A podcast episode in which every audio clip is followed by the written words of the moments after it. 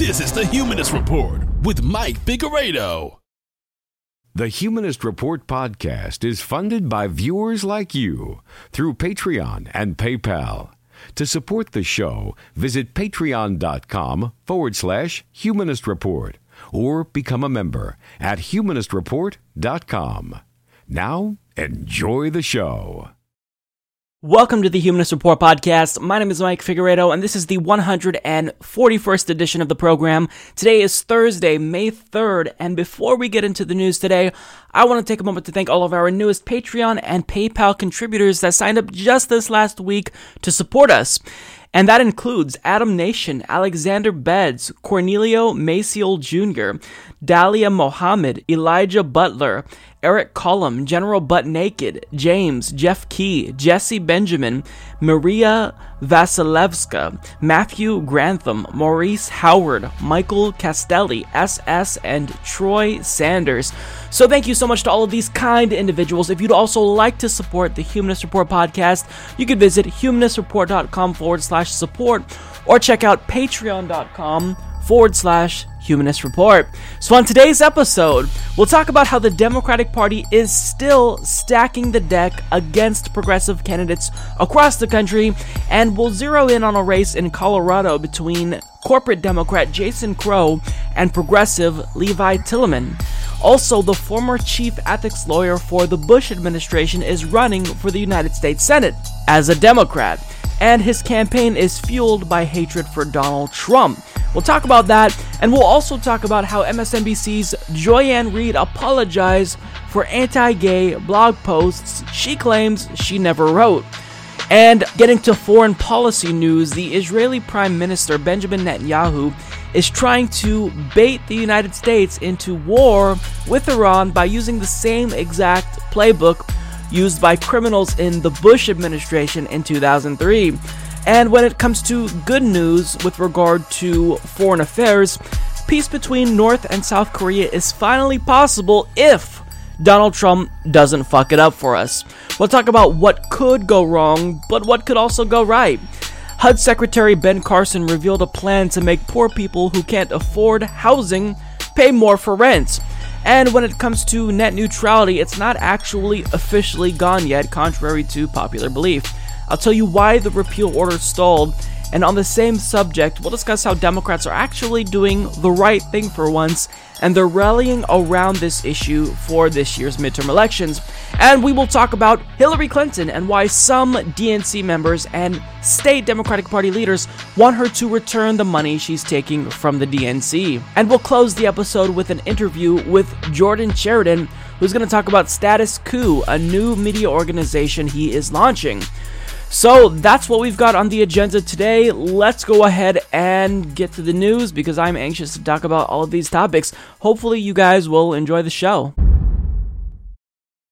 So last week, we all witnessed insufferable levels of political grandstanding and virtue signaling when the Democratic Party establishment announced that they'd be suing WikiLeaks, Russia, and the Trump campaign because, according to DNC Chairman Tom Perez, preserving our democracy uh, is priceless. And when you have elections that have been attempted, you've seen attempted interference in the past, they're going to do it again. That's what we believe in as Democrats. Elections should be fair. Elections should be fair. now, just days after the Democratic Party proclaimed just how much they care about the fairness of elections, The Intercept's Lee Fang published a video containing a covertly recorded audio conversation between Steny Hoyer, the second highest ranking Democrat, and progressive candidate Levi Tillemann, who's running to represent the 6th congressional district of Colorado. And in this audio, you'll hear Steny Hoyer not so subtly suggesting that the Democratic Party establishment is not only stacking the deck against Tillemann, but that he would prefer that Tillemann just dropped out altogether. So listen to this and tell me if it sounds like Democrats really believe that elections should be fair. In his farewell address, President Obama told Americans that if they were fed up, they should go out and run for office. If you're disappointed by your elected officials, grab a clipboard, get some signatures, and run for office yourself. And in the Trump era, thousands of Democrats have heeded his call, running for office in elections across the country. Meanwhile, in the race for Congress, the DCCC, or the Democratic Congressional Campaign Committee, has moved aggressively to crush competitive primaries. DCCC officials and senior Democrats are hand-picking moderate, business-friendly candidates and are attempting to push progressives out of key races. In Colorado's 6th district, one of the most competitive seats in the country, the DCCC moved in early to select Jason Crow, a corporate lawyer, as the party candidate, pushing resources, endorsements, and money to Crow while elbowing out progressive Democratic competitors. The Democratic Party often denies that they play favorites. What follows is a meeting between Congressman Steny Hoyer, the number two Democrat in the House, and Levi Tillemann, a progressive running for the nomination for the Colorado seat. Levi, I want to, obviously I want to talk to you about this congressional race. Absolutely, that's what I expected. Yeah.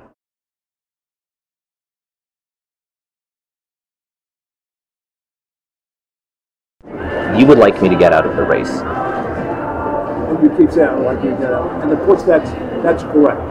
Yeah. I know you're fundraising for Crow. Yeah. You know. I'm for Crow. I am for Crow because a judgment was made very early on.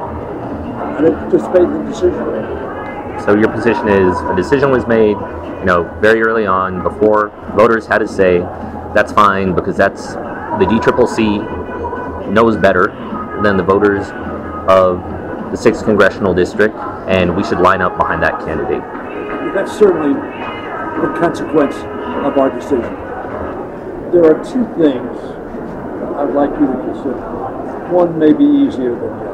First would be uh, if you stay in the race. And frankly, I would hope you would not. I'll get to, get to that. But if you stay in the race, it is not useful to the objective to tear down Crow. Crow's clearly the favorite. That doesn't mean he'll win. It just means he's the favorite. I hear you. That doesn't mean it's right. It just means No, no, I hear you. right. I don't know Crow well, but I think he's a decent human being. So before we before we go any further on that, Crow is the favorite. In no small part, Congressman Hoyer, because the DCCC not only put its finger on the scale, but started jumping on the scale very early on. And I'm born and raised a Democrat. I mean, it's undemocratic to have a small elite select someone and then try to rig the primary against the other people running. And that is that is basically what's been happening. I hear you, and I disagree. But you were part of that process Absolutely. as well. You said ab- Absolutely. Yes, yeah, I've been at this a long time. yeah. Uh, when I said you need to get in strong, hard, and early, you disagree with me. You know, obviously, that's your choice. And you guys are shoveling money at him. We're going to continue. You're going to continue to do it? We are going to continue to do it. And the reason we why we're going to do it is because a decision was made to focus. It was clear that was our policy and our hope that we could early on try to come to an agreement on a candidate that we thought could win the general mm-hmm. and to give that candidate all the help we could give them so that we would have a unified effort going into a general election. Which which means effectively, Congressman Hoyer, I'm running a campaign against Crow and against you and against the DCCC because you guys are on Crow's side. Yeah. You know, frankly, that happens in life all the time. Frankly, that happens in life all the time. That was the second highest ranking Democrat admitting that they frequently stack the deck against progressives. Now, this isn't very surprising to people who have been paying attention, but it certainly is interesting to see them just outright admit it. You'd think that they would maybe more subtly suggest or maybe, you know, hint that progressives should get out of the race, but here he is saying, No, I want you to drop out, and yes, we are stacking the deck against you. So if I were Levi Tillemann in his position, and since they just openly admitted that they're not going to play fair, that they want to play dirty. Here's what I would do I'd say, look, since you guys want to play dirty now, I'm going to play dirty. So since I have to run against the DCCC, Jason Crow, and the aggregate Democratic Party establishment, Here's what I'm going to make Jason Crow do. If he wins the nomination, I'm not going to get out of the race. I'm going to stay in now, run as an independent, and make him not only run against a Republican, but run against me as well. So if you guys want to play dirty, I'm going to play dirty as well and make sure that we definitely split the liberal vote. Because if I'm not going to get a fair shake, then neither is Jason Crow. That's what should happen anytime there's evidence that the Democratic Party establishment is stacking the deck against progressive candidates. If they cut off your access to NGP Van, you should threaten to run as an independent. If they come out and endorse your opponent in a primary and provide that individual with funding, you should threaten to run as an independent and you should follow through because if they know that we're just going to roll over and take it and there's not going to be any consequences for their actions, then guess what? They're going to do it again. Now, getting back to Steny Hoyer, what should be the proper response from the Democratic Party? Well, first and foremost, leaders within the Democratic Party, like Chuck Schumer and Nancy Pelosi, should call on him to resign because clearly this shows that they hold progressive candidates in contempt. They don't like them. They don't want them running. They think that they shouldn't even compete. However, is that the response that we got from members of the Democratic Party? Well, no, because after Steny Hoyer admitted that they are actively rigging primaries across the country against progressives, Democrats in leadership positions like Nancy Pelosi responded by defending Steny Hoyer, literally. So, what is it that Nancy Pelosi said? Quote, I don't see anything inappropriate in what Mr. Hoyer was engaged in conversation about, Pelosi told reporters at her weekly news conference. If the realities of life is that some candidates can do better in the general than others, then that's a clear eyed conversation that we should be having. Wait a second. You guys didn't want to have this conversation in 2016 when Bernie Sanders was polling better than Hillary Clinton in hypothetical matchups against Donald Trump, we pointed this out and you guys told us to be quiet and stop pointing out all of Hillary Clinton's obvious flaws. So now all of a sudden, electability is at the top of your minds when you didn't seem to care about electability back in 2016? Really? Now, what's funny is that Nancy Pelosi is doing what Democrats did last time when they were caught rigging elections. They're choosing to shoot the messenger rather than address the actual substance of what was revealed. She states, quote, I don't know that a person can tape a person without the person's consent and then release it to the press. That's what I'm more concerned about. But Colorado law doesn't require both parties to consent to a recording. So she's more concerned that Steny Hoyer was busted than she was with what Steny Hoyer was actually doing here to tank the campaign of a progressive. And of course, she doesn't care because she's doing the same thing. She's the leader of the Democratic Party. So, of course, this is what she's doing. If she wanted to stop it, she could. But she's choosing not to do that because Nancy Pelosi is not a progressive. She is an obstacle to progress. And so long as her and other leaders in the Democratic Party refuse to step down and allow a new generation who is progressive to take over, this will continue to happen. Now, in the same week, a new Reuters Ipsos poll found out that Democrats actually are continuing to lose support among millennials. Their support overall is down by nine points since 2016. Nine points. Now, before you go blaming us, look in the mirror because this is the exact type of shit that drives millennials out of the party. Because look, I'm someone who, as soon as I was old enough to vote, I registered as a Democrat. But I now am a millennial that registered as an independent who loathes the Democratic Party, and it's because of things like this. You refuse to give progressives a fair shake. They're not admitting that they rigged the primaries, blatantly so, against Bernie Sanders in 2016, and as they still do it, they claim that they care so much about democracy, which is why they just have to sue WikiLeaks and Russia and the Trump campaign. They don't care about democracy. Democrats are undemocratic. They should be named the undemocratic party because they don't give a damn about democracy. They only care about getting their corporate stooges into power so that way they can continue to do the bidding of their corporate donors. They don't like that progressives across the country are choosing to stand up and run and challenge their power. They don't like that. But you know what? We're going to do it anyway. We know it's going to be difficult and trying to crack into the status quo and change the status quo is a very difficult task, but that's not going to stop us from doing it. This audio that was leaked, it's not too surprising. It's not going to demoralize us. It's not going to stop progressives from running across the country. I just wish that progressives would be more direct in confronting Democrats when they do this. Threaten to run as an independent. They won't like that. And maybe if you threaten to run as an independent, maybe then they'll actually push for ranked choice voting if they truly care about vote, spo- vote spoiling. But really, they don't care about it. They hate the idea of ranked choice voting because then they couldn't use this voter shaming strategy to coerce you to vote for Democrats every election, no matter how much they betray you, no matter how little they represent you. This party is fundamentally broken. This is never going to stop unless progressives actually play dirty themselves and threaten to run as an independent and threaten to split votes in that race. It's never going to stop. You have to fight fire with fire, and that's how you do it. So, as you all know by now, over the last weekend, something undoubtedly historic happened. North Korean leader Kim Jong un crossed the DMZ to shake the hand of South Korean Prime Minister Moon Jae in, and together they crossed over into the north.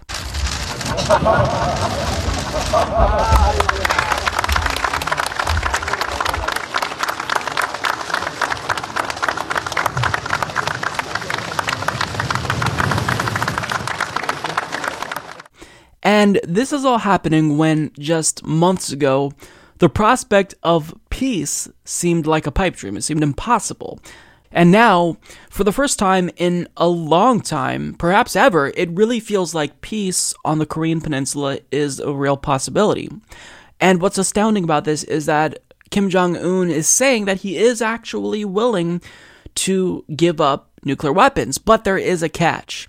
So, according to Choe Sang-Hun of the New York Times, keeping diplomatic developments coming at a head snapping pace, the South Korean government said on Sunday that North Korea's leader Kim Jong un had told President Moon Jae in that he would abandon his nuclear weapons if the United States agreed to formally end the Korean War and promised not to invade his country.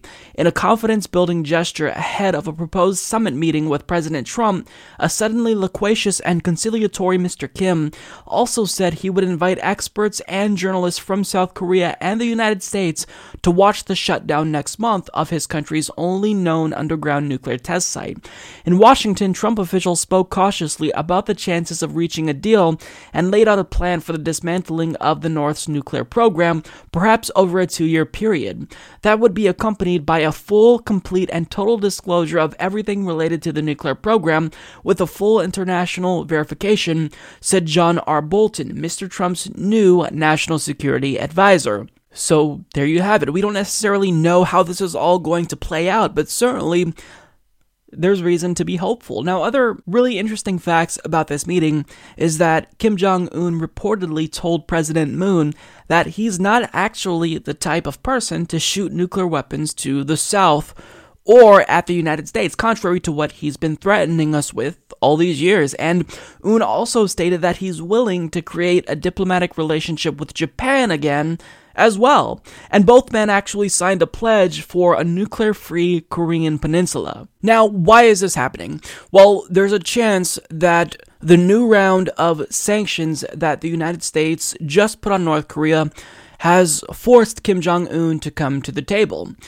Now, there's also a chance that Kim Jong un returns to his same bombastic self once these sanctions are eased. There's also a chance that Donald Trump could fuck this entire thing up for us. However, I'm not 100% sure that that is the outcome because Un's meeting with Mike Pompeo apparently went surprisingly well, and even Donald Trump has expressed optimism about the event and actually wants to meet Un at the DMZ, even though his advisors have been trying to influence him to meet at a more neutral location, like in Hong Kong, for example. So there's a lot of reasons why things could go right and we can actually secure peace.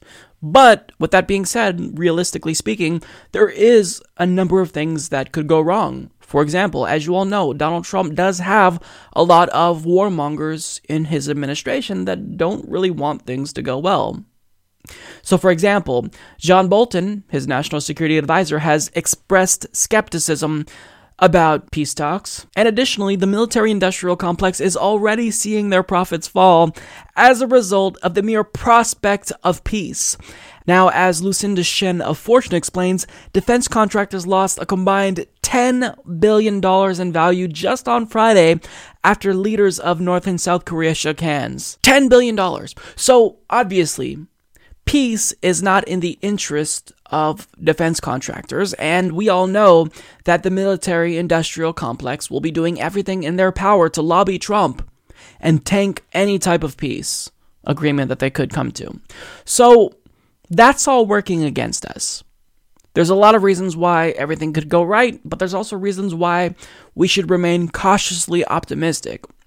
But we also have another thing that I think is working in our favor, and that is Donald Trump's ego. He's been a great help on the border with North Korea, and a lot of good things are happening there. A lot of good things.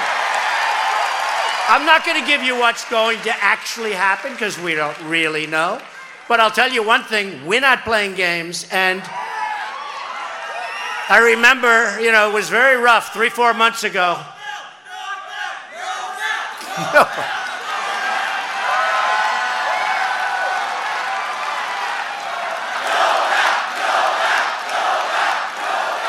That's very nice. Thank you.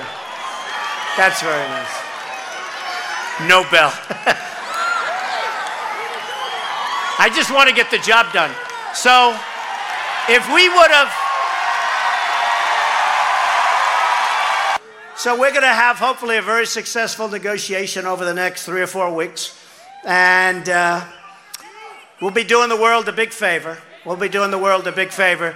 Let's see how it goes. I think we'll do fine. I think we're going to do just fine. One of the fake news groups this morning.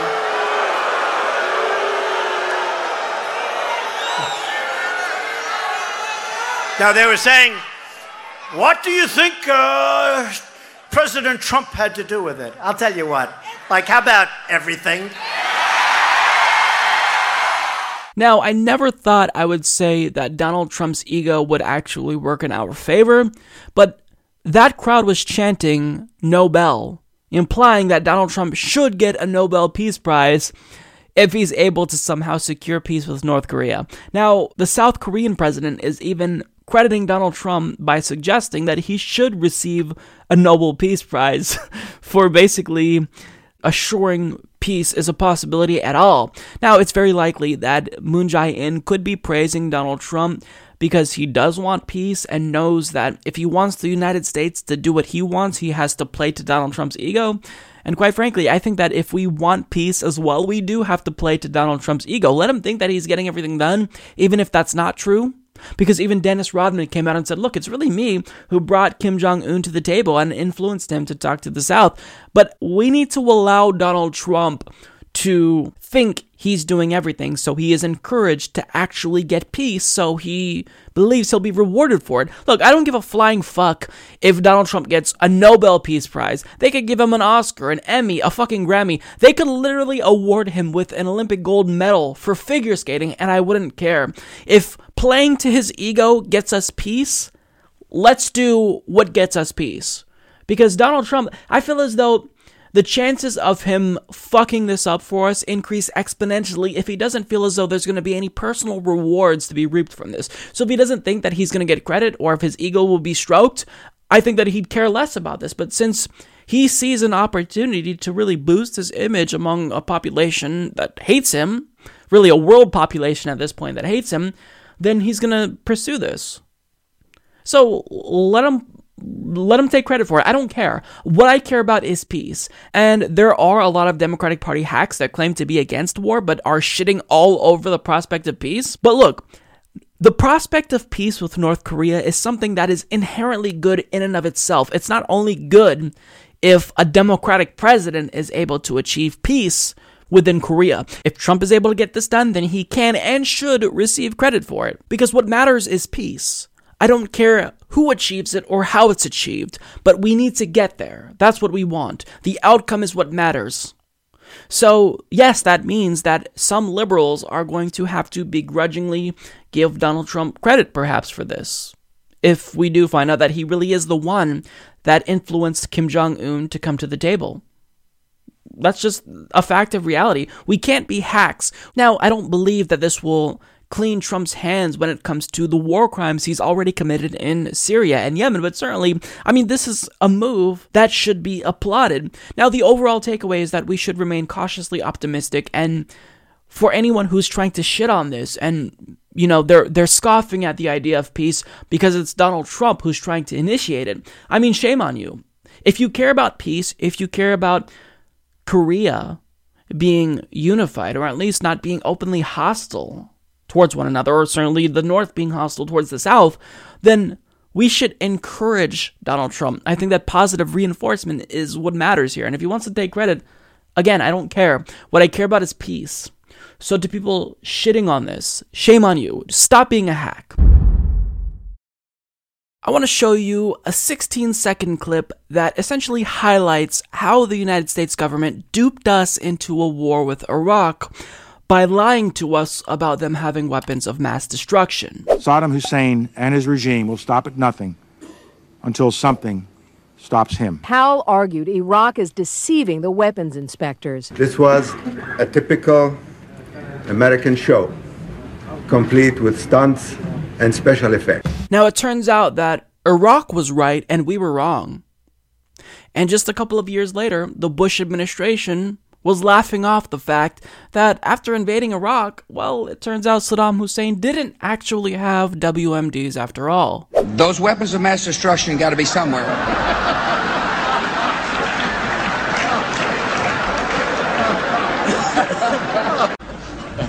nope, no weapons over there.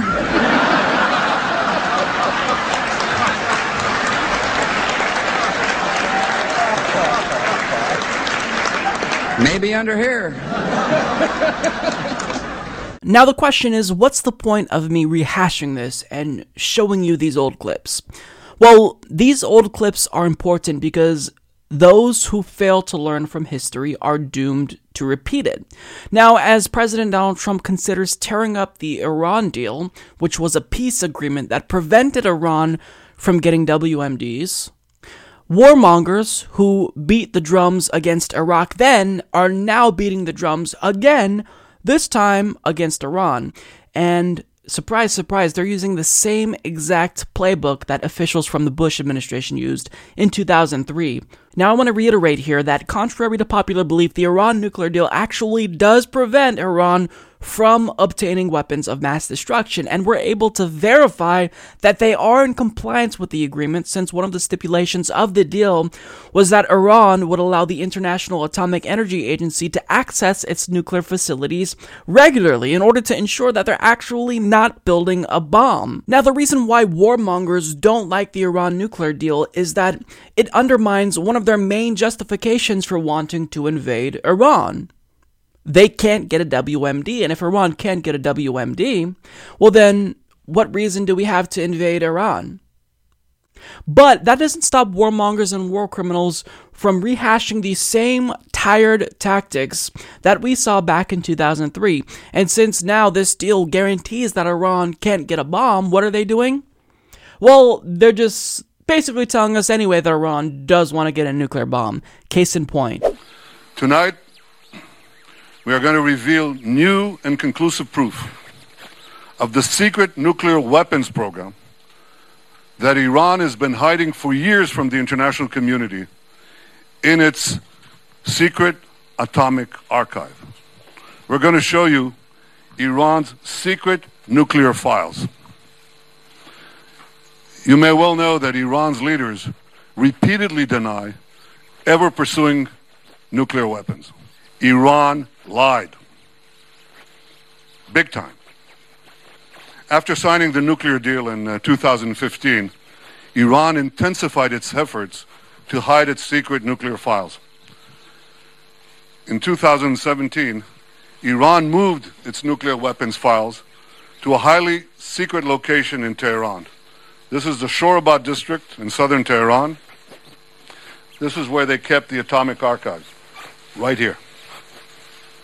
Few Iranians knew where it was, very few, and also a few Israelis. Now, from the outside, this was an innocent looking compound. It looks like a dilapidated warehouse. But from the inside, it contained Iran's secret atomic archives locked in massive files. Actually, they're a little bigger than this, okay? A few weeks ago, in a great intelligence achievement, Israel obtained half a ton of the material inside these vaults. And here's what we got 55,000 pages. Another 55,000 files on 183 CDs. Everything you're about to see is an exact copy of the original Iranian material. You may want to know where are the originals? Well, I can say they're now in a very safe place.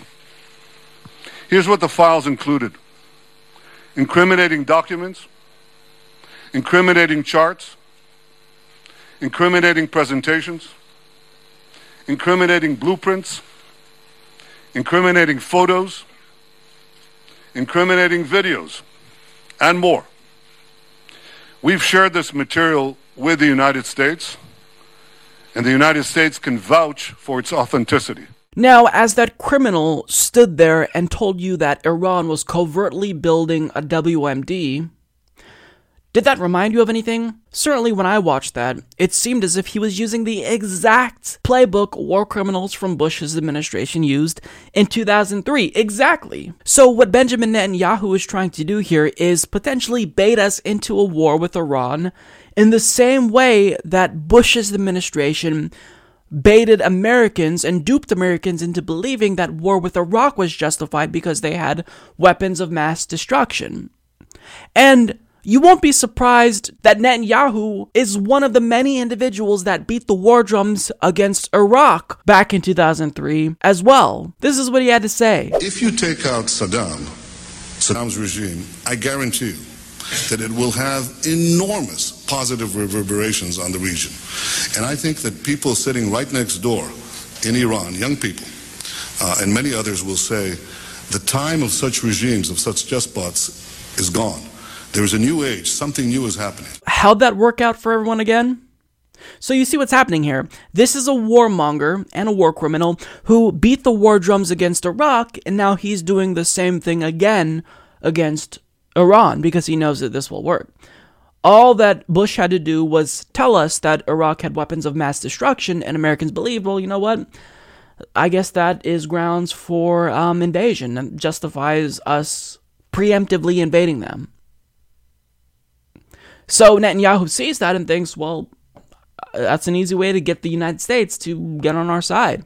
And see, this entire debacle is frustrating to me because rather than rotting in prison right now for war crimes that he has repeatedly carried out against the Palestinian people, this war criminal is trying to bait us into invading another country that didn't attack us, that poses no threat to the United States whatsoever. Now, let's be extra kind to Netanyahu here and assume that he's correct. Let's assume that this evidence is credible and Iran actually is building a nuclear bomb. Does that still give us adequate justification to invade them? Of course it doesn't. Because even if I personally think that the proliferation of nuclear weapons poses an existential threat to humanity and nobody should have them, including us, well, even if Iran did get a bomb, of course, they wouldn't just automatically use it as soon as it's crafted, they would use it as a deterrent against American aggression. And if you're asking me whether or not I believe Iranian leaders over Netanyahu and the United States, when they tell us that they don't want a WMD? I do. Because ask yourself this how would having a nuke serve Iran if they know one, that they'd likely get caught while they're trying to build it since the IAEA could find out about it at any time and sound the alarm, and two, they'd essentially guarantee that the US would invade them if they found out about said bomb. It's just too risky. So I believe them when they say that they don't want a nuclear weapon because that is the logical response for self interested state actors who don't want to be overthrown. They'd essentially guarantee a ground invasion by the United States if the IAEA found out that they were building a bomb. So why would they do it? What incentive do they have to do that? It flies in the face of reason, which is why I believe Iran over someone like Netanyahu, who is a warmonger and war criminal who will stop at nothing to make sure that US imperialism continues. Because US imperialism also happens to benefit Israel as well. Our interests line up with Israel's interests. So, of course, he wants us to do his dirty work. The only time we should resort to using the military for anything is for self defense. Other than that, war is never justifiable. Richard Painter is an individual who served as the chief ethics lawyer for the George W. Bush administration. Now, just let that sink in for a moment. He served as the ethics lawyer for one of the most unethical administrations in the history of the United States. So now this individual has basically become a member of the resistance. He frequently speaks out against Donald Trump, and a lot of Democrats like what he's saying. And again, even though he came from George Bush's war criminal administration, Democrats like him because he's saying mean things about Donald Trump. Well, now he recently announced that he'd be running for the United States Senate, and he is trying to take over Al Franken's old seat. But he's not running as a Republican. In fact, he's now running as a Democrat. And he's primarily running on an anti Trump platform, but he claims, at least, that there are policy issues he cares about too. I'm against what President Trump is doing and what his collaborators are doing. It's not just about President Trump, it's about what's been going on in the Republican Party for decades. You have this religious right that's, that, that is willing to put our democracy at risk to accomplish their agenda. Uh, and that's been, that was a problem before President Trump. So there's a lot that I'm against and I'm worried about in this country. But I'm for America. I want to protect our natural resources. I believe we need to extend health care to every single American and health insurance to every single American. We need to regulate the banking sector. Now, I'm not against banks. Richard Painter is a corporate law professor at the University of Minnesota. He lives in Mendota Heights with his wife and children. He will be seeking the seat that Democratic Senator Tina Smith now holds. Painter says he would like to debate the issues with Senator Smith on the internet, which he says won't cost a lot of money. Now, one interesting fact about him is that he is claiming to be concerned about the impact money has on politics, so he's choosing to not take corporate PAC money and he also will be releasing a full platform shortly. But let's just, you know, in spite of all that, let's call a spade a spade. This is nothing more than a political opportunistic individual who is running a campaign based solely on sanctimonious bullshit. I mean, he is the former chief ethics lawyer for the Bush administration. George W. Bush is a murderous war criminal whose policies ruined the Fourth Amendment. He literally carried out torture, which is an actual war crime. He claimed his decision making was guided by his God. And Richard Painter is claiming that evangelicals, they're just ruining the country to, you know, uh, follow through with their agenda. But for some reason, Richard Painter didn't draw the line at George W. Bush, a murderous war criminal. However, he's choosing now to suddenly draw the line at Donald Trump. That's what made you see just how flawed the Republican Party is, really? Donald Trump? I got bad news for you, Richard, but it wasn't Donald Trump who broke the Republican Party. The Republican Party was already fundamentally broken.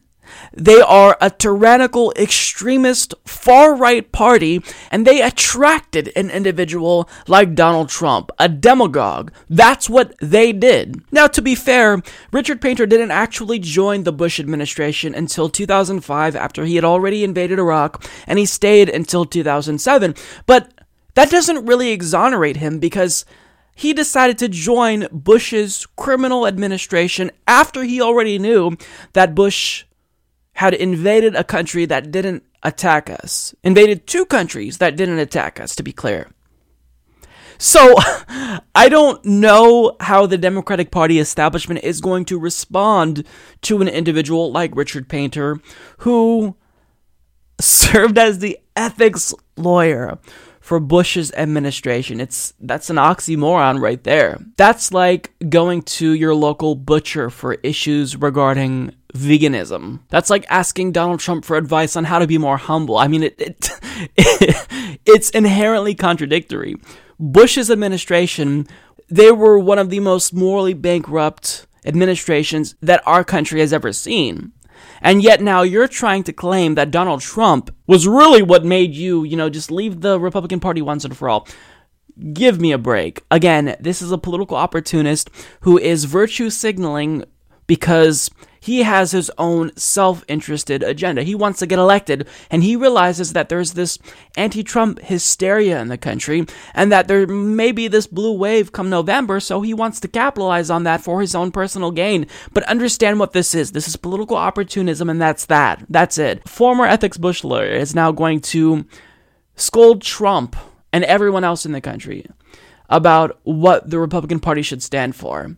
You're late to the party, bud, and I just hope that the Democratic Party um, sees through it. But, you know, part of me is worried that they're going to welcome him with open arms and maybe even rig the primary against his opponent, knowing them because they love centrists. So, um, we'll see how this goes. But this is an individual who is not an honest actor and really should be an outcast politically. Nobody should care what he has to say. Anyone from Bush's administration should be permanently discredited. But unfortunately, we, we love Bush again. We're all welcoming Bush back because Donald Trump is so much worse. Well, you could think that, and this is what happens when you try to rehabilitate war criminals like George W. Bush. Their cronies come out of hiding and think they have a chance in politics again when they shouldn't ever enter politics ever again.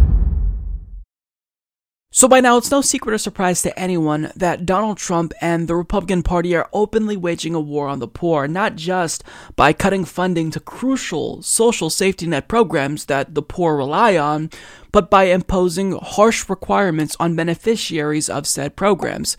Now, this last week, HUD Secretary Ben Carson unveiled a new plan to fuck over the poorest Americans in the country when it comes to rent. So according to Politico's Katy O'Donnell, HUD Secretary Ben Carson on Wednesday unveiled a major overhaul of the rental housing system, proposing to increase the share of rent that low income households must pay before receiving assistance and allow public housing authorities to impose work requirements. The proposal to reshape the way HUD helps 4.5 million people meet their rent is part of a broader Trump administration push to link anti poverty programs to employment.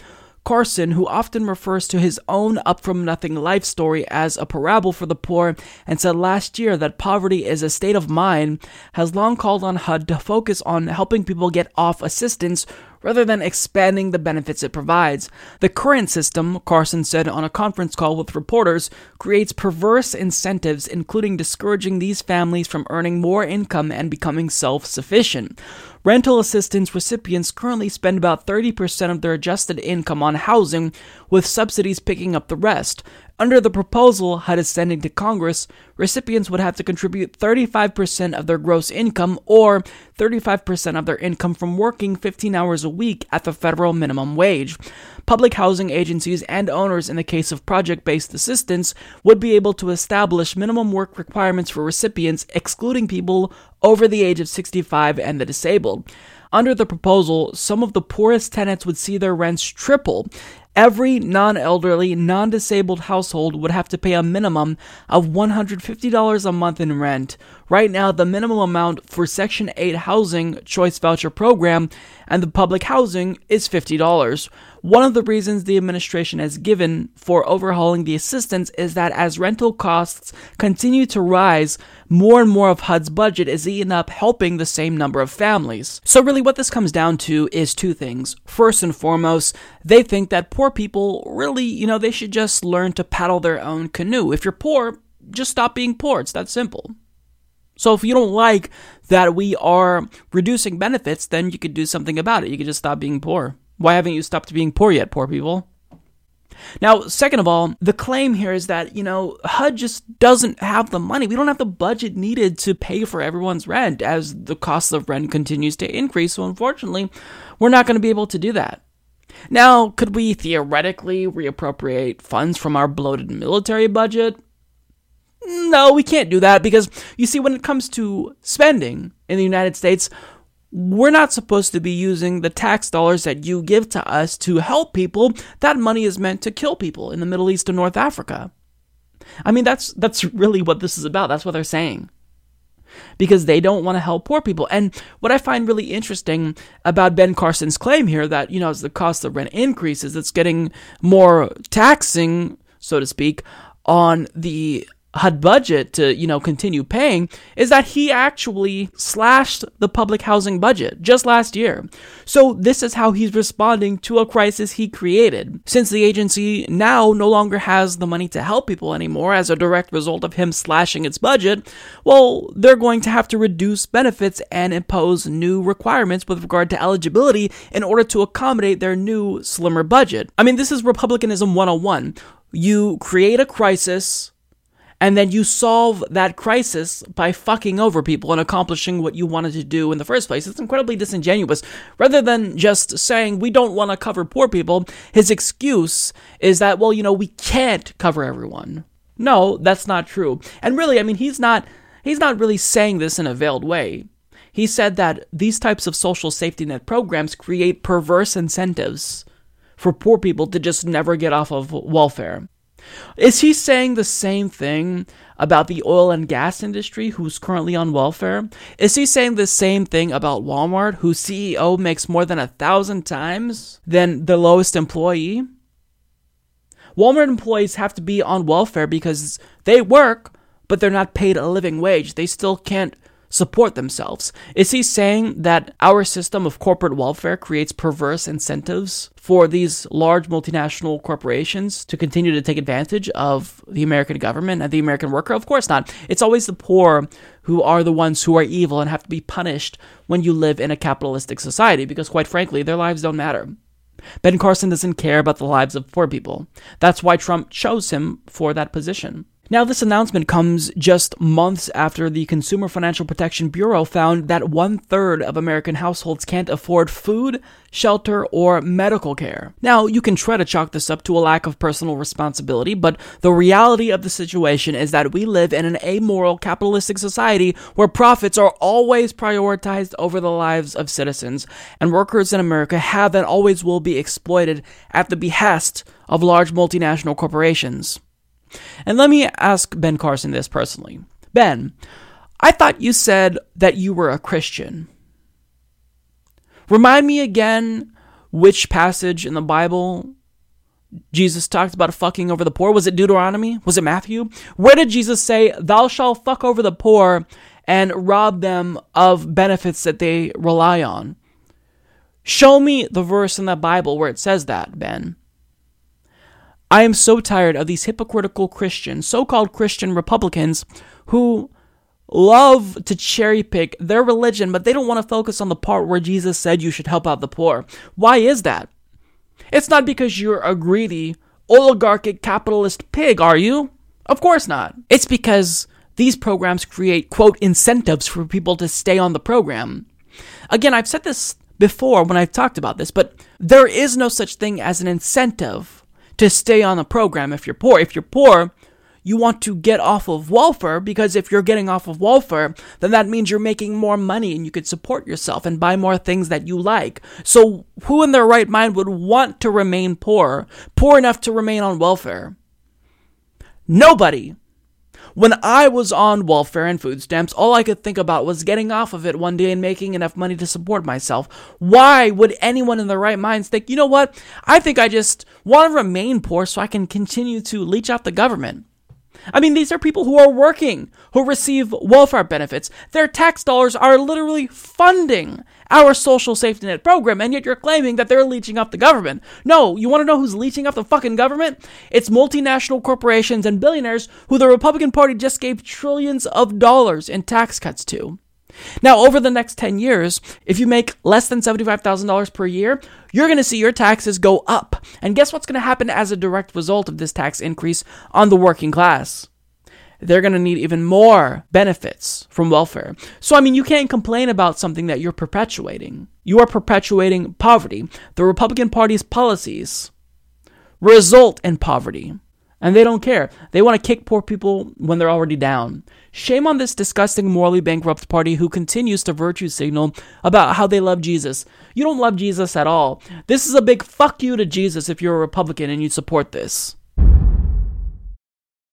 On April 23rd, I released a video to this channel talking about how the FCC's repeal of Title II net neutrality protections had partially went into effect as of that day. And a lot of media outlets also reported the same thing because that was the day the repeal of net neutrality was supposed to take effect. However, contrary to popular belief, net neutrality is still here. It's not dead just yet, and it's because for some reason the FCC is now choosing to stall the official release of its repeal. Now, as Karl Bode of Vice explains, while numerous news outlets claimed net neutrality officially died this week, that's not technically true. Before net neutrality rules can truly be scrubbed from the books, the repeal needs to not only be posted to the Federal Register, but the U.S. Office of Management and Budget needs to sign off on the flimsy replacement protections proposed by the FCC. But consumer advocates this week pointed out that the FCC appears to be intentionally delaying the final repeal via intentional bureaucratic gridlock. Harold Feld, one of the foremost authorities on FCC and telecom policy, wrote a blog post this week noting that the delay is particularly unusual for an FCC that falsely proclaimed that the rules had a massive negative impact on ISP's ability to invest in broadband networks. This is to say the least highly unusual, Feld observed. There's absolutely no reason for FCC Chairman Ajit Pai to have stretched out this process so ridiculously long. It is especially puzzling in light of Pai's insistence that he had to rush through the repeal of net neutrality over the objections of just about everyone but the ISPs and their cheerleaders. So why is the Trump FCC stalling on formally killing rules it professes were devastating to the telecom sector? The most popular theory is that ISPs and the FCC wanted more time to garner support for their effort to pass a bogus net neutrality law, a law they promise will solve the net neutrality feud once and for all but whose real intention is to preempt tougher state laws and block the FCC's 2015 rules from being restored in the wake of a possible court loss. While it may seem like ISP scored a major victory with last December's vote at the FCC, that's simply not the case. Given the FCC's bizarre behavior during the repeal, ranging from ignoring comment fraud and identity theft during the public comment period to making up a DDoS attack, the repeal remains on some shaky legal ground courtesy of FCC ethical gaffes. In addition to their looming legal challenge, ISPs are worried that more than half the states in the country are now pursuing their own net neutrality laws. And while ISPs successfully lobbied the FCC to include language in their repeal trying to ban states from protecting consumers, their legal authority on that front is dubious as well. So make no mistake about it, it's not like Ajit Pai is delaying the repeal of net neutrality because he suddenly had a change of heart and sees what we've been trying to tell him all along. That's not what this is. He's doing this at the behest of ISPs who want more time to not only lobby Congress, but lobby state governments who are planning their own net neutrality rules as well. Isn't that interesting? Because they know that the FCC's preemption of states, basically blocking states from doing their own net neutrality rules, that is something that, as the article states, is legally dubious. I mean, does the FCC have the authority to preempt states? That's yet to be seen.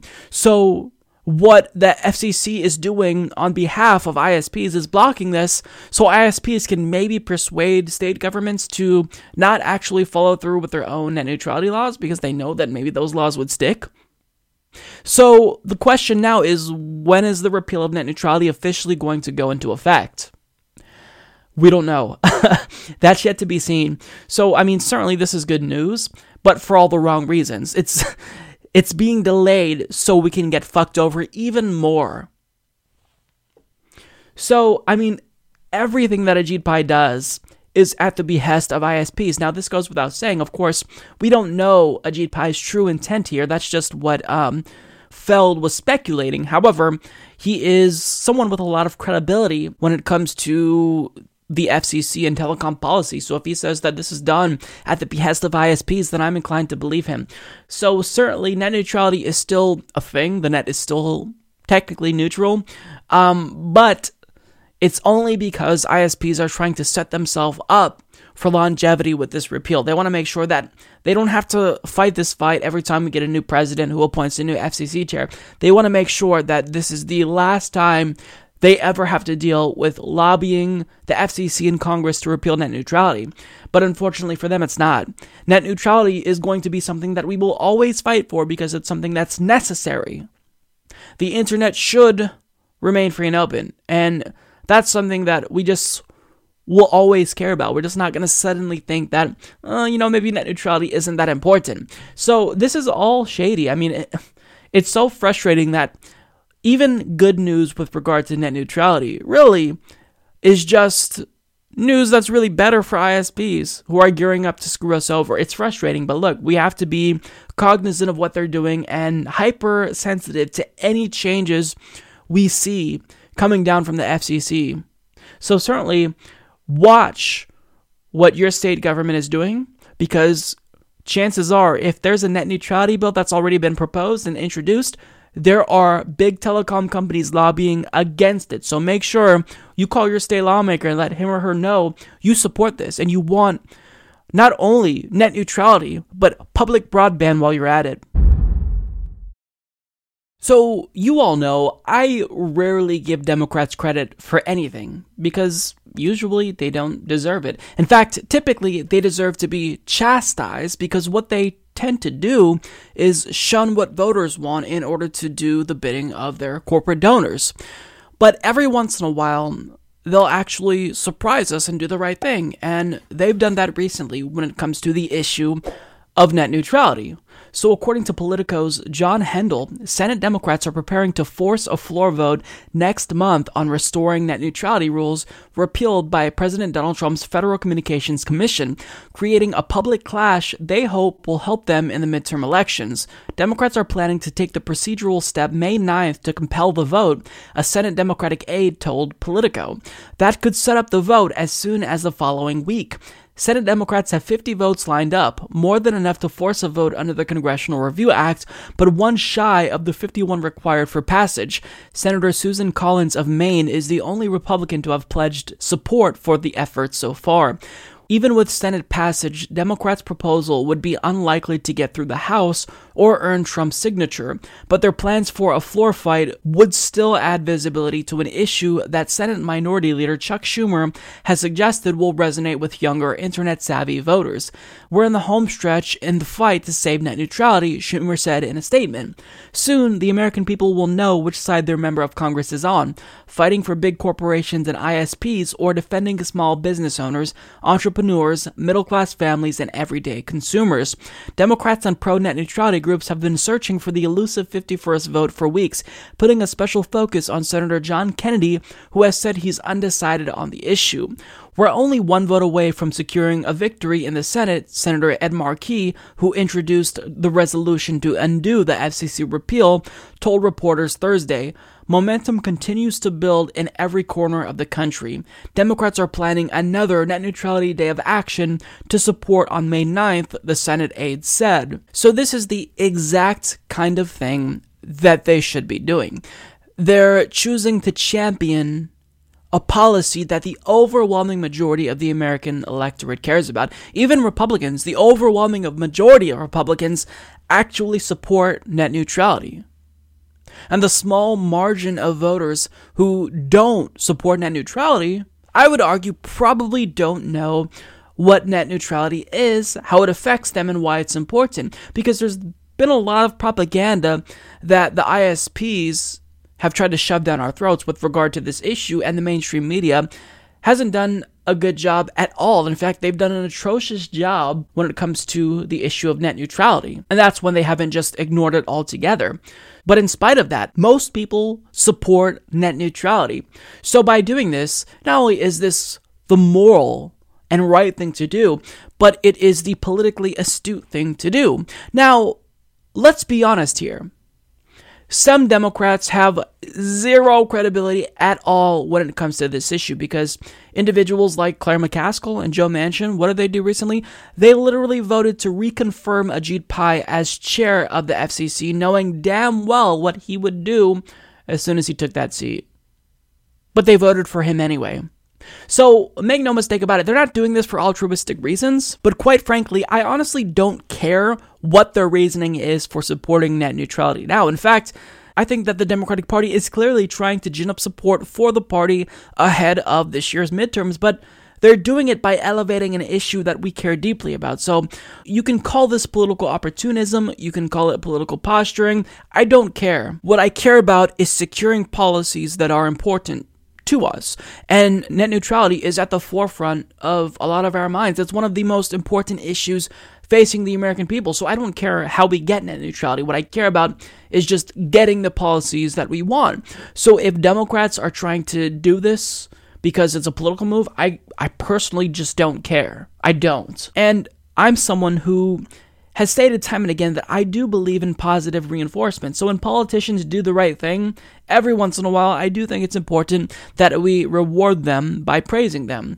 Now, net neutrality is one of those issues. You can argue that it's just such a no brainer that they shouldn't even have to be praised. But really, I mean, we have to understand that the bar is very, very low. It's down here. You can't even see it. The bar is so low.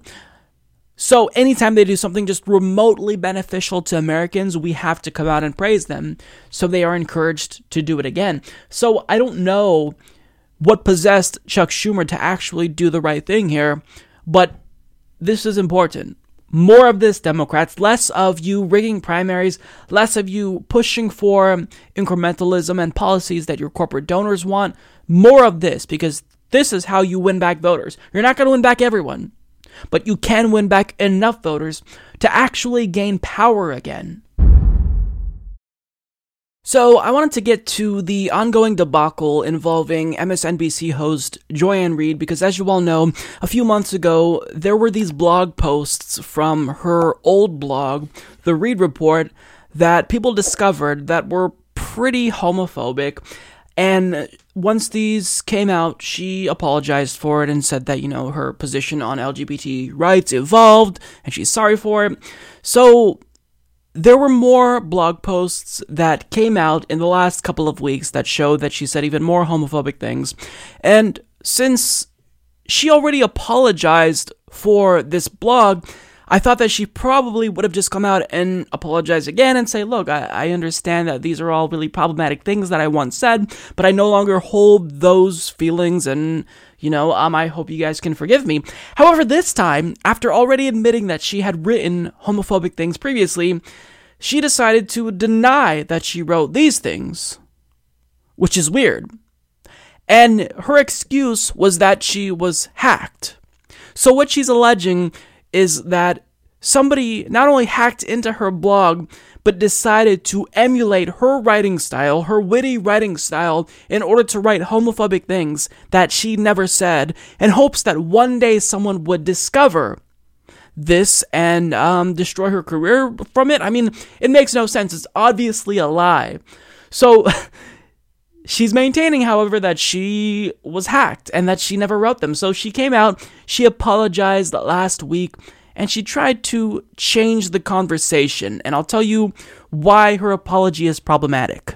A community that I support and that I deeply care about is hurting because of some despicable and truly offensive posts being attributed to me. Now, many of you have seen these blog posts circulating online and in social media. Many of them are homophobic, discriminatory, and outright weird and hateful. When a friend found them in December and sent them to me, I was stunned. Frankly, I couldn't imagine where they'd come from or whose voice that was. In the months since, I've spent a lot of time trying to make sense of these posts.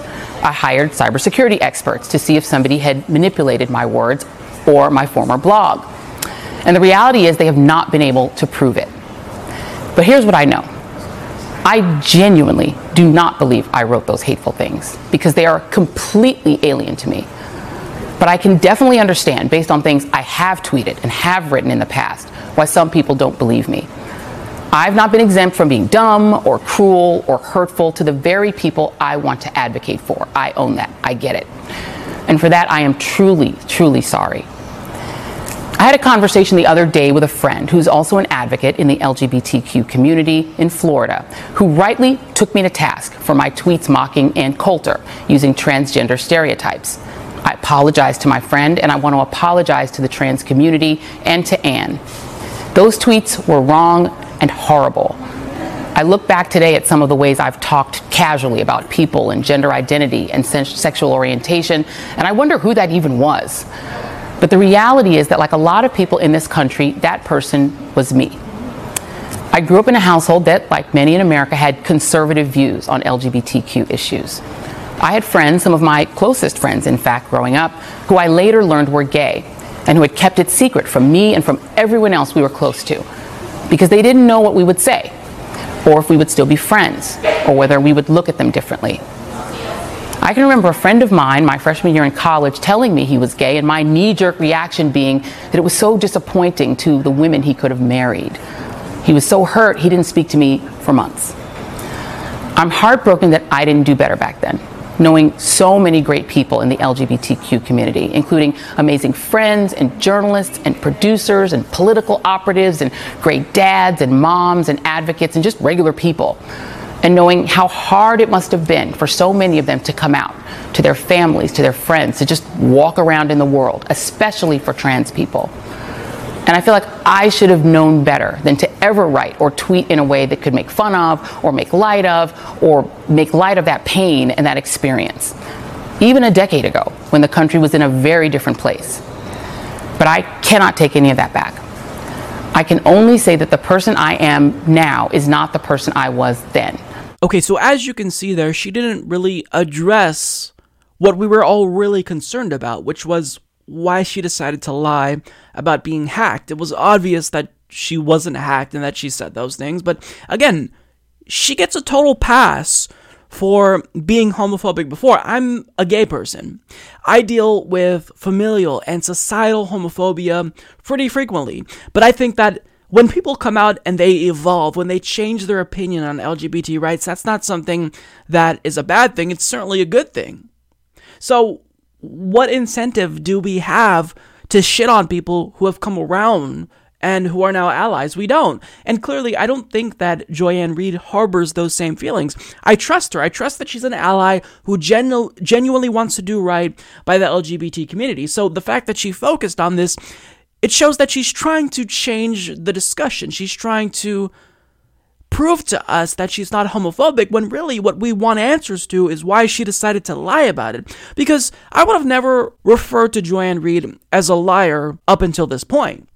A disingenuous smear merchant? Yes. Uh, a Democratic Party political hack? Yes. Someone who hates progressives? Yes. A liar? Not necessarily. Typically, what she tends to do is obscure details um, you know, she would omit facts about progressives. Uh, just last week, I covered a segment about how she profiled 2020 presidential contenders but left out Bernie Sanders. So, I mean, I don't, I don't think that there's any evidence that she just outright lied to viewers up until this point because clearly she is lying, and that calls her integrity completely into question because if she's willing to just lie so flippantly about something that we all know is not true, then what else is she willing to lie about? Now, these old blog posts that were unearthed using the Wayback Machine, which takes screenshots of older websites and catalogs them, well, the reason why her hacking claim specifically doesn't hold up at all is because, as CNN's Tom Kludt explains, Reid's claim rests on the idea that a hacker was tampering with her blog not years after the fact, but contemporaneously, sometimes within days or even hours of the events that were the subject of the posts, and that she never noticed. So it's not possible that she was hacked, and I don't even believe that she's experiencing cognitive dissonance, that she can't believe that she'd ever say something so horrible about gay people. I don't even believe that. I think she knows she's lying, but she's choosing to do it anyway. I'm just surprised personally that she didn't choose to blame the Russians. It seems like something she would do. So, Joy, you get a pass for homophobia. You've changed. You don't have to prove to us that you're no longer homophobic. Nobody believes that. I, I think, actually, I don't think I've seen anyone who still contends that Joy-Ann Reid is homophobic or still harbors those feelings towards gay people. Nobody believes that. But what we are concerned about is the fact that you chose to lie about it. After you already fucking admitted that you wrote homophobic things just a few months ago. Why would you choose to lie about that? It makes no sense. This doesn't add up, and it's such an odd story because if you've already owned up to something, why would you not own up to it again, knowing the response last time? I mean, when those homophobic blog posts came out, she owned up to it and apologized, and pretty much that was that. I didn't even talk about it on my program. Because, yeah, people change, and that's something we celebrate. We don't shit on them if they had views that they no longer have and changed. I mean, that, that's just counterproductive. So I, I, it boggles my fucking mind that she would choose to lie about this. So, I mean, of course, this calls her credibility into question. And then you have people at MSNBC like Rachel Maddow come out saying, I've never been more proud to be an associate of Joy-Ann or something along those lines. It's just, Really, you've never been more proud after she exposed herself as a liar for the dumbest reason ever? Again, Joy, you didn't have to lie about this. We already forgave you the last time. So why wouldn't we forgive you a second time? And yes, it is the case, to be fair, that what was discovered this time, I mean, the posts she made were a lot more homophobic, but again, I don't care. I don't give any fucks whatsoever about the things she said because I know she no longer feels that way. I have no doubt in my mind that Joy-Ann is an ally to the LGBT community. To progressives, no, but to the LGBT community, yes. So I just I, I, I don't understand why she would lie and basically force us to think about whether or not she's willing to lie about other things. I mean, this calls her credibility into question. And it's something that you don't want to do as a journalist. I mean, you're supposed to cultivate trust among your viewership, and here you are lying about something that's obvious. We all know you're lying. I, haven't seen a single person, even neoliberals who support Joy-Ann who are friends with Joy-Ann who think she's telling the truth about this. So why not just tell the truth about this? It's like me lying and saying that I have 11 fingers instead of 10. Well, why would I lie about that when you can easily prove that I only have 10? Why would I still insist that I have 11 fingers if you can see that I have 10?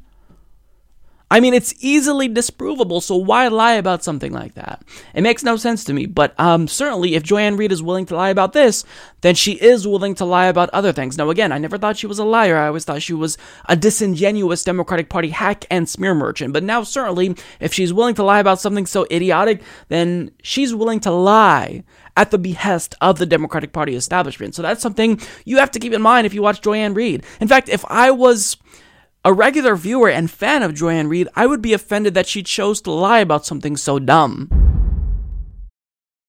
A few weeks ago, we talked about how journalist Walker Bragman blew the lid off of a scandal in the DNC where they are still funneling money that could be going to state parties to Hillary Clinton's super PAC, Onward Together. And now that the story has been picked up by The Intercept and published by Walker Bragman and Michael Sainato, well, state party leaders are pretty pissed off that Hillary Clinton is still getting all of this money and they're requesting a refund. So, according to Daniel Marans of HuffPost, in February of 2017, the DNC agreed to pay Clinton's group Onward Together 1.65 million for her campaign email list, analytics, donor data, and related items. The Intercept reported on Wednesday. The cachet of material was worth more than $5 million. Clinton's campaign made an in-kind donation of resources worth 3.5 million, and the DNC paid for the rest. Now, a number of Democratic Party officials, including some state party chairs and DNC members, want Clinton to retroactively donate the campaign materials to the DNC and return the money that the party Oregon gave onward together. She should return the money for the love of the Democratic Party to the DNC for its use, said Alabama Democratic Party chairwoman Nancy Worley, who supported Clinton during the 2016 primary. Wisconsin Democratic Party chairwoman Martha Laning and Missouri Democratic National Committee man Curtis Wild likewise called on her to retroactively donate it and return the payment and Nebraska Democratic Party chairwoman Jane Kleeb, who supported Senator Bernie Sanders in the 2016 primary, argued that Clinton could also contribute the equivalent money to state Democratic parties. Other DNC officials, including at large member Brian Wabi and Kansas Democratic National Committee man Chris Reeves, welcomed an in kind donation but stopped short of asking for it. It would be a Christian thing to do, Wabi said. Nick Merrill, a Clinton spokesman, defended the price tag on Thursday on the grounds that the DNC has already reaped far more than it paid for the email list and fundraising so far. Paying a rental fee for use of an email list is common practice, and in this case, the DNC has raised over 30 million with it an 1800% return on their investment, Merrill wrote in an email to Fox News. The DNC purchased the email list to own rather than renting its information. Xochitl Hinojosa, a DNC spokeswoman, agreed that the DNC had gotten a return on our investment and more since obtaining all of the lists and data. James Zogby makes a phenomenal point about this. He states, Back just a few months ago, when they were trying to pressure Bernie Sanders to turn over his email list, they weren't asking to purchase his email list or rent his email list. They just wanted him to give up his email list. They were acting as if they were entitled to it and that Bernie Sanders was the bad guy for not handing it over willingly. But here, they're paying Hillary Clinton for this list. And if I'm not mistaken, they actually praised Hillary Clinton because she turned over her email list and they tried to vilify Bernie Sanders because he wouldn't. Meanwhile, come to find out, Hillary didn't just willingly turn over her email list, there was money involved. She made a lot of money. So there's this huge double standard going on where progressives are required to comply with any and everything that the DNC wants, but when it comes to Queen Hillary, Yes, Your Highness, we're willing to pay you millions of dollars for this list, and really we should be paying you to bottle up your farts and sell them to us so that way we can huff them on a daily basis because we love you so much. I mean, it's maddening. And another absurd angle to the story that we found out about is that it wasn't Tom Perez who actually initiated this agreement with Onward Together. Guess who it was? It was Donna Brazile. So she becomes the interim DNC chair in 2016. She finds out about this JFA, this joint fundraising agreement that she ended up re- blowing the lid off of and revealing to us all in 2017. And what does she do? One of the last things she did was sign this agreement so that way the DNC would be turning over more money to Hillary Clinton's campaign. And Donna Brazile is talking about how state parties were robbed and Hillary Clinton, you know, she she just had so much control she couldn't even release a press release. And yet she still decided to sign this agreement with Hillary Clinton's super PAC. Donna, you do realize how bad this makes you look, right? You do realize that there will now be calls again for your resignation because you can't be trusted. Yes, I commend her for basically exposing this JFA that Debbie Wasserman Schultz signed with Hillary Clinton. But you go and sign another agreement with Hillary Clinton's super PACs, basically making sure Hillary Clinton is still financially connected to the DNC. I mean, what is wrong with you? Why would you do something like that, especially after complaining? That makes you a hypocrite, Donna. Why? I, I I don't get it.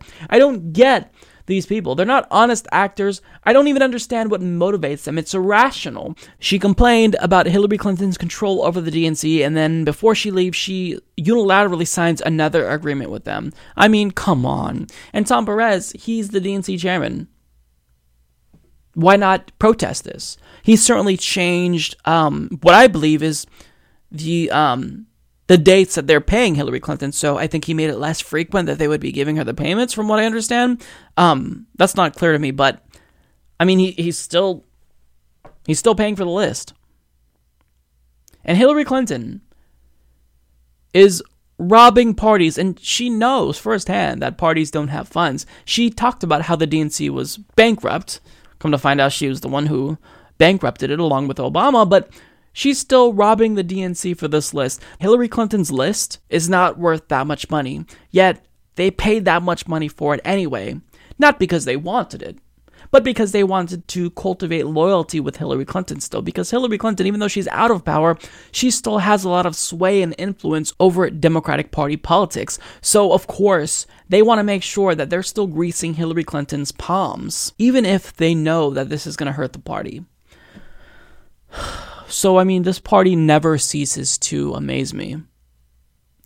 The DNC is an organization that there should be 100% turnover. Fire every single person, just start over fresh.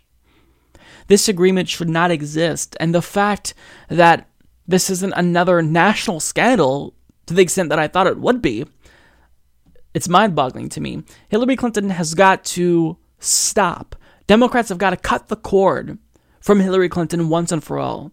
This is hurting the party, this is hurting state parties, and if you truly care about a so called blue wave in November, you need to make sure that Hillary Clinton has nothing to do with elections, monetarily, publicly. She needs to be as far away from the Democratic Party as possible if you even want a chance.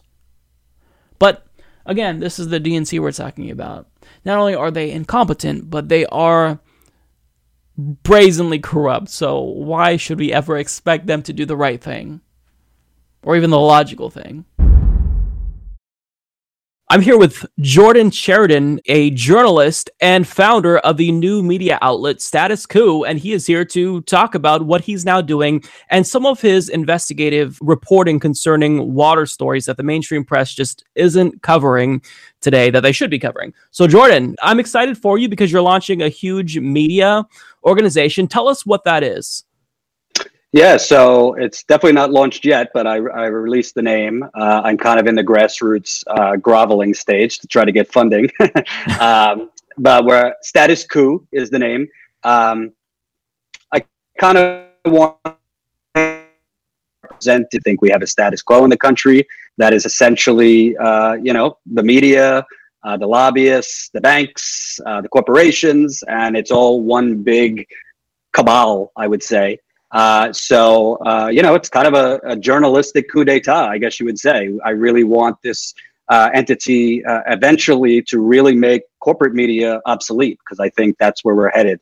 The corporate media kind of has their little sugar high now with the Trump ratings, but that's not going to last forever. So, yeah, I'm in the um, funding stages. I, have been back on YouTube for about two months, uh, youtube.com slash Jordan Chariton Reports. Unfortunately, a lot of people weren't aware of that because as you've so greatly reported, uh, YouTube's doing some interesting things. Yeah. Um, so yeah, I've been I'm doing daily live streams. I'm doing podcasts for my Patreon uh, Met subscribers. So that's uh, patreon.com slash Jordan Chariton Reports, and really just kind of uh, basically doing from the grassroots up, like Bernie said, trying to get the funding you know, to hire that first camera person to, I want to hire other reporters too. This definitely can't just be me. So, uh, yeah, it's going to take more time than, than I would like, but, uh, it's going well so far. I have between, I have two patron, patron channels. I have a 730, uh, excuse me, 750 paid subscribers, have some people that have expressed interest as far as funding. So, uh, for, for, for how long I've been back, which is two months, I'm very encouraged.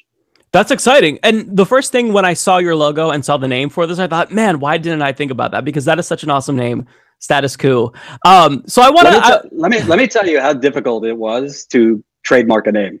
I literally had I literally one of them that I wanted. I went down to an attorney's office and tried to muscle him to giving up his client's name because they weren't using it yet, and that didn't go well. But I, am happy. I'm happy with this name. It, it's definitely what I want it's the perfect representation of um, what is needed in media. And I want to kind of ask you about the content because we kind of saw two types of reporting from you, um, both of which I think were great. We saw the reporting where you were on the ground in Flint, Michigan, you know, um, with the Standing Rock. Rock Tribe protesting the Dakota Access Pipeline. But we also saw a lot of political commentary from you on TYT politics. So are we going to get kind of a mix of that, or are you going to stick specifically to like on the ground reporting?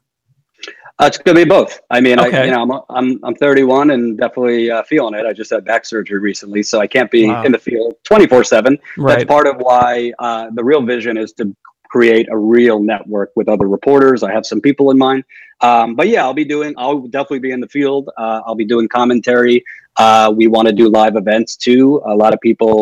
uh, They may remember, but when I was at TYT, I did a town hall in Flint uh, last year, just to kind of remind people that this was still a crisis, and I'd like to do live events in other places where you know it might be a few bucks to get in, and some of it goes to maybe a charity, some of it go- goes to us.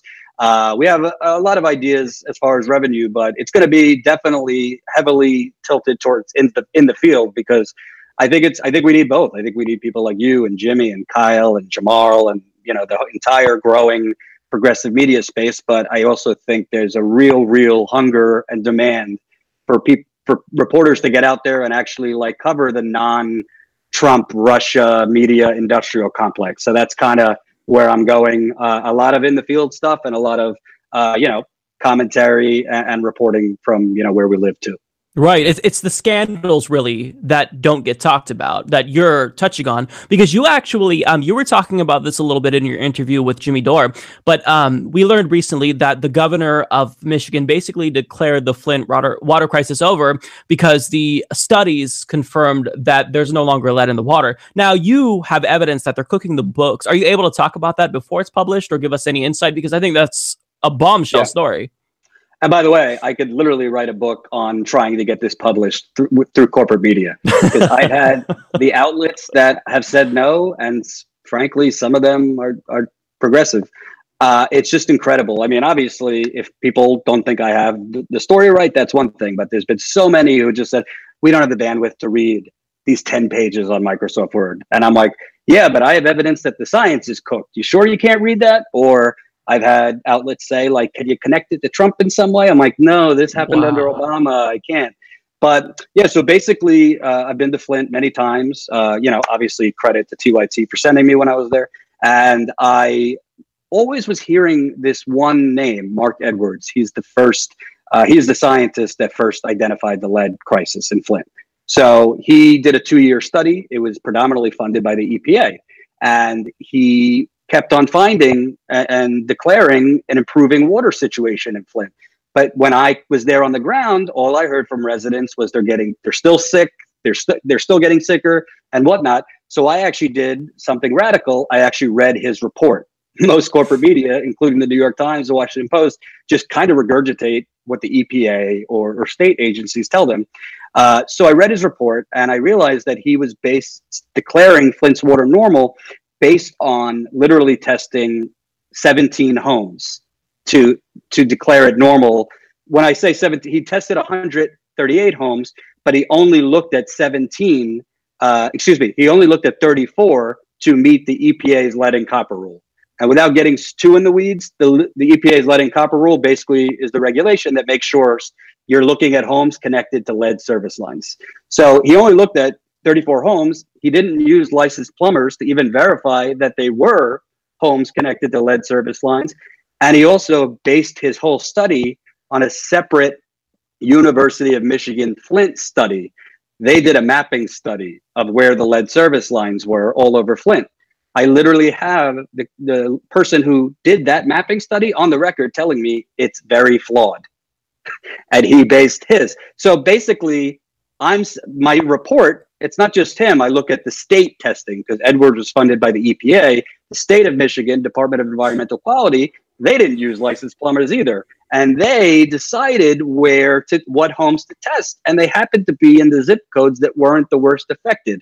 So essentially, there's a lot of selective science and kind of cherry pick numbers to feed the EPA what they want to basically feed Governor Snyder what he wants to say, problem solved, let's move on. So they don't have to pay the real amount they they need to pay to change all the lead service lines. Not just that, but they have to fix the interior plumbing in the homes.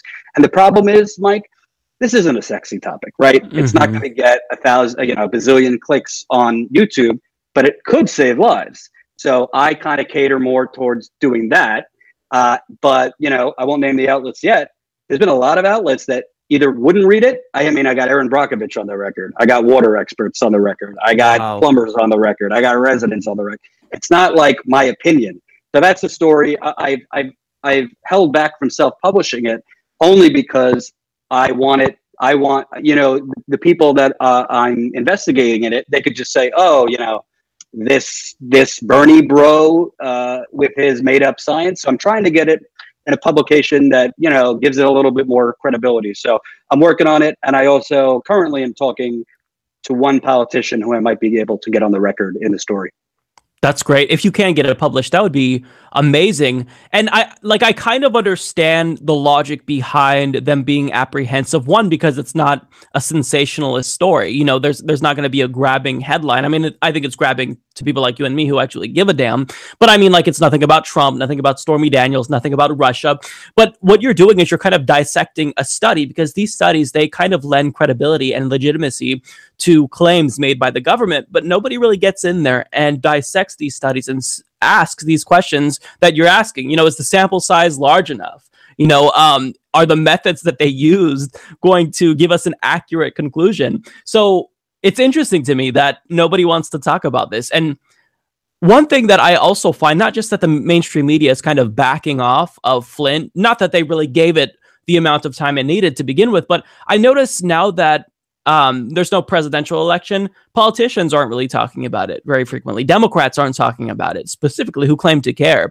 So I find it really interesting that we all just kind of moved on from Flint. Meanwhile, the residents there, they still have to deal with this. I mean, I saw the uh, video that you posted to Twitter of someone with their water that was still yellow. How can you declare the water crisis over if the water is still yellow? It makes no sense. So here's one thing that I want to ask you, and you may not have the answer to this specifically, but do you think that there will be justice in terms of criminal charges being brought to anyone um, in Michigan? I mean, I'd love to see Rick Snyder, you know, in prison, but I doubt that we're ever going to see consequences like that. So, do you see any hope for justice in, in any way, sh- shape, or form? Well, first off, I want to make clear my story also shows that it's not just Flint. This cherry pick testing is being used in other places. And the scientist that I point out in this piece literally just got a $600,000 grant from Housing and Urban Development to do similar testing. Uh, he's perjured himself, which most people don't realize. He perjured himself in front of Congress. Uh, somebody testified, uh, a state official testified that Snyder, he actually told Snyder months earlier that there was a Legionella uh, concern in Flint. Snyder says he was told in January 2016. Basically, Snyder lied. I mean, he was told months earlier, but he perjured himself in front of Congress. Literally, nothing's been done. Um, I think that, you know, I don't want to shamelessly plug myself. I really think the missing ingredient is aggressive journalism. Like, you Mhm. need journalists to expose this stuff. You need journalists on the ground to expose this stuff because the New York Times doesn't care. You want to know how much they care about Flint? Literally, April 25th, two days ago, was the four year anniversary of this disastrous water switch. I didn't see anything on CNN or MSNBC. So uh, there are some uh, of Snyder's cabinet that are on trial now for involuntary manslaughter. Possibly uh, they might, it's in the pretrial stages. So Mm. whether they should go to trial. So it's possible that they will, but I'm not holding my breath on Snyder.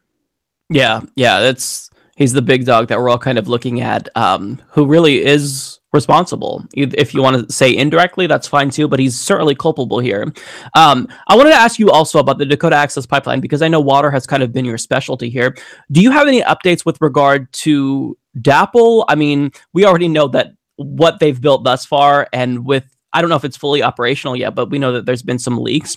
Um, is that pretty much just a foregone conclusion at this point? That's interesting. I'm, I'm interviewing the new chairman of Standing Rock, Mike Faith, uh, next week. But yeah, the, the Dakota Access Pipeline, uh, I always say spilled five times that we know of because North Dakota's uh, spill uh, reporting system is a joke. Uh, essentially, the Dakota Access Pipeline isn't, or Energy Transfer Partners is not going to report if they have an oil spill. It's only if residents see it. Uh, Texas and North Dakota, it's it's laughable their their regulations for reporting spills. But uh, actually, uh, last week there was a lot of activists and talk online that there might have been a spill on the reservation. I held back from reporting on it because I'm not there and I didn't have confirmation, so I kind of waited. You know, thankfully there wasn't a spill, but basically there is still uh, the court process. Uh, the Standing Rock Sioux tribe sued uh, last year Army Corps uh, and Energy Transfer Partners, the parent company. The judge has kind of kicked the can continually down the road, uh, as saying they need he needs more from the tribe. There was a victory last year because the job, judge did say the Army Corps acted illegally in not taking into environmental justice concerns and demanded that the Army Corps, in, in concert with Energy Transfer Partners, um, provide a more thorough, um, not only an environmental uh, assessment, but a spill, an oil spill response plan. So, Energy Transfer Partners, from, from my sources in the tribe, has kind of been dragging their feet. They provided the tribe with information that's heavily redacted, so we don't even know what the what their oil spill response plan is. Um, it's kind of a pipe bad bad phrasing. It's a pipe dream, though, uh, that the pipeline would actually been stopped. If you if you know of a federal judge in history that's taken a big oil project out of the ground, uh, I'd love to know. But I do think that uh, there is there is hope as far as forcing uh, Energy Transfer Partners to come up with an actual oil spill response, um, making concessions as far as they need to beef up the money towards that oil spill response. Um, but it, it's it's totally shocking, and we just saw uh, Energy Transfer Partner. By the way, they've had so many spills that other pipelines, like in the last six months, Rover pipeline going through Ohio has spilled like between 20 and 30 times before it's even up and running. Um, you know, you've had uh, down at the Bayou Bridge, uh, they had uh, issues down there, that pipeline. Uh, they now you've seen it's not Energy Transfer Partners, but you just saw this Wisconsin oil refinery exploded. No coverage on CNN or anywhere really. Um, so you know, uh, there's a lot to talk about with Standing Rock, and there's there's still uh, battles to come. I mean, you got Line Three going through Minnesota. You have Keystone. Uh, it just came out that the report, the spill that they reported uh, last year, I believe it was, was double the amount. So um, yeah, that's one of the things with my company. We are going to be hopefully covering the next Standing Rock before it's too late. You know, before right. The decisions are made. So uh, that's what's going on with uh, DAPL. Right. I, I'm interested to learn more as well about the corruption angle because I don't think that the media, well, not that they report on DAPL at all, but I mean, this, the fact that the CEO and executives of Energy Transfer Partners donated to Trump's campaign. And one of the first things he did was sign an executive order that basically um, expedited the construction process and gave them permission to build on, uh, I guess, Native American land and whatnot. I think that's a gigantic scandal. So I don't, I don't see how if they want to hammer Trump, there's something right there. But I mean, I just on my show a couple of days ago, I talked about how MSNBC and CNN they both had segments about Trump's misspellings on Twitter. It's like how do you not talk about the real scandals in this country, but you focus on that? So, by the, by the, way, it's not just Trump. So, a lot of, you know, some people get a little testy when I use the word fascism on Twitter, but you literally have Energy Transfer Partners paying North Dakota legal enforcement $15 million for the North, for the Standing Rock protests. You have Energy Transfer Partners just paid $5 million to Bismarck University uh, the capital of North Dakota, that university. What do you call that? When a, when a publicly funded police department works overtime to beat the living daylight out of Native Americans and environmental activists, 99% unarmed, uh, in protection of an oil company, and then the oil company pays for their costs. I mean, I wouldn't call that democracy. So that's what's happening. But you know, the progressive network MSNBC is too busy. Whatever you know, Trump had Russian salad dressing and CNN is I, I, don't I mean I keep it on just to have fodder to go at them on Twitter, but it's it's it's it, we're in bad shape when it comes to people being informed uh, and, and people you know you can't viewers and, and Americans can't become active against something if they don't know what's going on, and, and exactly. I think that's what's going on. Yeah, and I don't understand. As you tell me this, all I could think about is how much this sounds like the fucking mafia. How is that not interesting? How is that not something that they would want to cover where you don't know if cops are compromised? You know, who's a dirty cop, who's in bed with energy transfer? It's just it it blows my mind honestly. And I think that this really is part of the media's problem as you said. You know, if people don't know what's happening, then how are they going to get outraged about it? Which kind of brings it to the topic of your book. Your book is called Corporate Con Job. I know you're releasing it chapter by chapter, which is really smart because I've been working on a book, but it hasn't come out because I've been lazy as fuck. But mm. I think that your model is actually pretty interesting. So tell us about your book and how many chapters you've released thus far, because I think that is a really smart way to do it if you're lazy like me and you don't want to do it all at once. Yeah. And uh, speaking of Standing Rock, I just released chapter seven, which is all about my time at Standing Rock. So uh, that people could get. It, it's I don't want to complicate things, but just think about it this way: there's two Patreons. One is for the book. One is for my daily reporting. The book is Patreon.com/slash Jordan Chariton. The the reporting is just add reports at the end. Um, Jordan Chariton reports is the Patreon for my reporting. But basically, I. Uh, wanted to write kind of a mix of my experience on the campaign trail with my experience working in corporate media. So kind of like half a behind the scenes, what actually what I saw on, the campaign trail, what I experienced in Flint and Standing Rock. I'm actually releasing chapter eight uh, in a few days, which was all about my I don't even know harrowing experience t- interviewing Hillary Clinton voters the night of that election. Um, that was quite an experience, but yeah, I, I kind of like I would say blow up and and drop the curtain on the corrupt corporate media. Uh, one chapter is all about how the media really destroyed Bernie's chances from the get go. Uh, chapter two, I'm kind of most proud of, which is kind of my explanation of what really created Donald Trump. It's not Putin. It was actually something Bill Clinton did in the 90s, deregulating the entire media industry, which helped create like the rolling escalator, you know, and the, the reality show. I write about covering Hillary's campaign. Uh, one chapter is all about like something that got no coverage, uh, the election fraud. You know, Lee Camp and, and some of us did it, but very little in corporate media. And then I got into um, standing have two chapters chicago and it's really just i, I kind of try to be as personal as i can but also explaining a lot of things through like here, here's why I know how they do it because I worked at MSNBC. I, after two dark years of my life, I worked at Fox News. So it's kind of a mix of both, and really like straight up, the the, the funding for for both of my Patreons is going. I need to hire a camera person first, and right. then get a little bit of a travel budget. So uh, all of that is going so I could launch this company. For sure. Now, um, before we go, I would be remiss if I didn't ask about the gigantic elephant in the room because there's a lot that people probably are curious about, myself included, about because you did work for TYT, you're no longer with them. I don't know how much you can and can't talk about. I know there are also accusations lobbed against you. If you want to speak to any of the controversies, then you know, feel free. Uh, yeah, I mean, I addressed it like on my YouTube channel when I when I came out of hibernation. Uh, I mean, there's no other way to say it. There was obviously the worst thing that you could be accused of as a man was aimed my way. Um, it's it's just it was not true. Um, that's why I kind of at the time I came out first to explain what happened because I, I, didn't have anything to hide.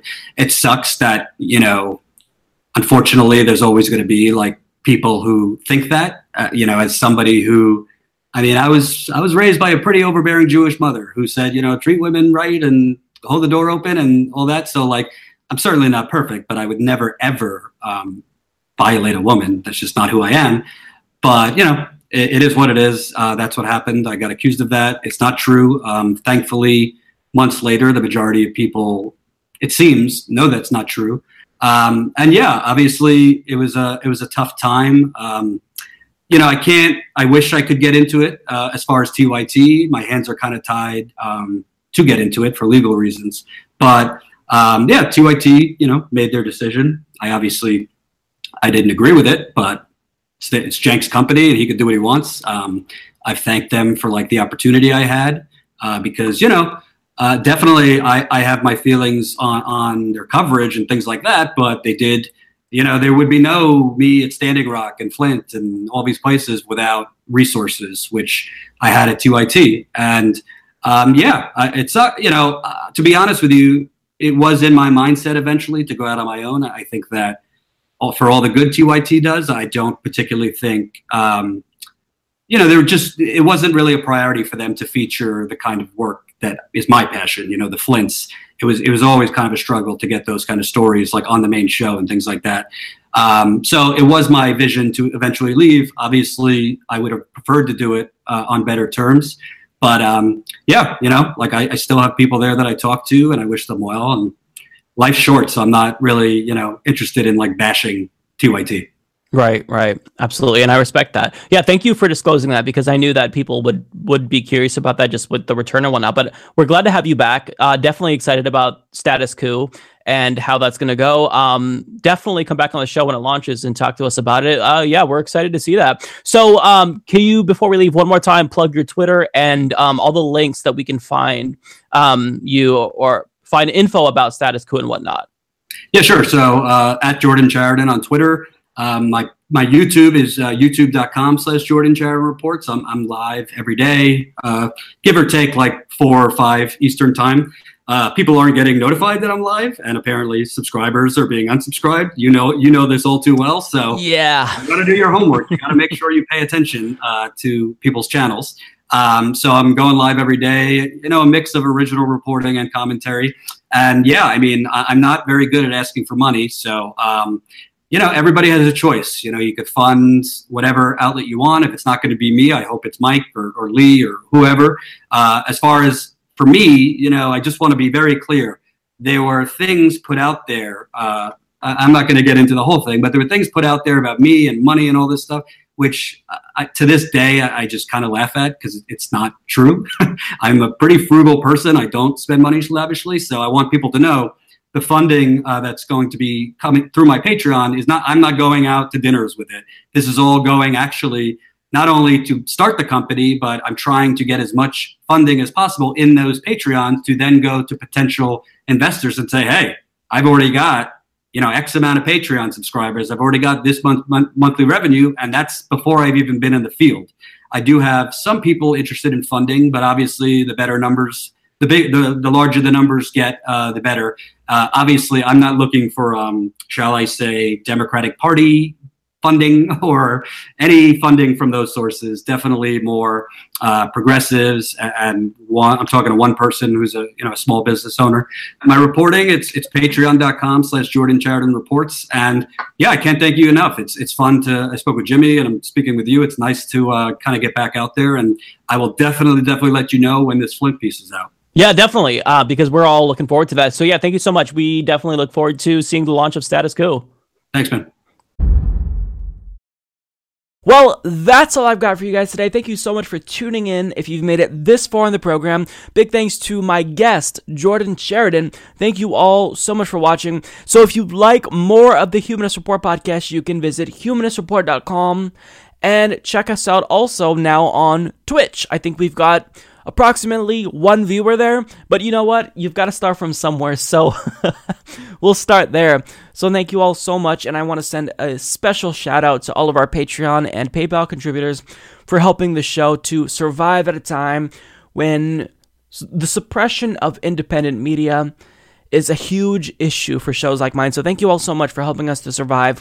Uh, I will see you all next week. Take care.